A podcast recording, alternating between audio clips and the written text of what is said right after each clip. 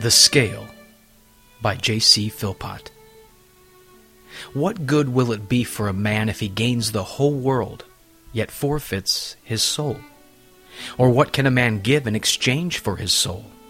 Matthew 16, verse 26. Put your soul in one side of the scale, and put all that the world calls good and great in the other side. Think of everything that the heart of man can desire riches, honor, pleasure, power. Heap it up well. Fill one side of the scale until there is no room for more. Put in all the gold of Australia, all the diamonds of India, all the delights of youthful love, all the pleasures of wife and home, of children and friends, of health and strength, of name and fame.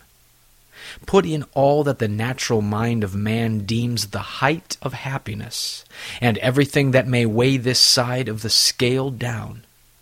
Now, when you have filled this side of the scale, put your soul into the other side, the state of your soul for all eternity. Represent to yourself your deathbed. Hold the scale with dying hands as lying just at the brink of eternity. See how the scale now hangs.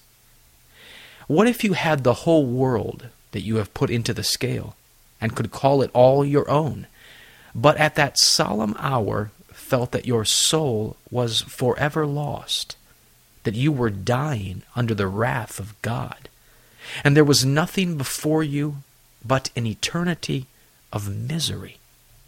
At such a moment as this, what could you put in the scale equal to the weight of your immortal soul? Take the scale again. Put into one side every affliction, trial, sorrow, and distress that imagination can conceive or tongue express. Let them all be yours distress of mind, pain of body, poverty of circumstances, contempt from man, assaults from Satan, Job's afflictions, Jacob's bereavements, David's persecutions, Jeremiah's prison, Hezekiah's sickness.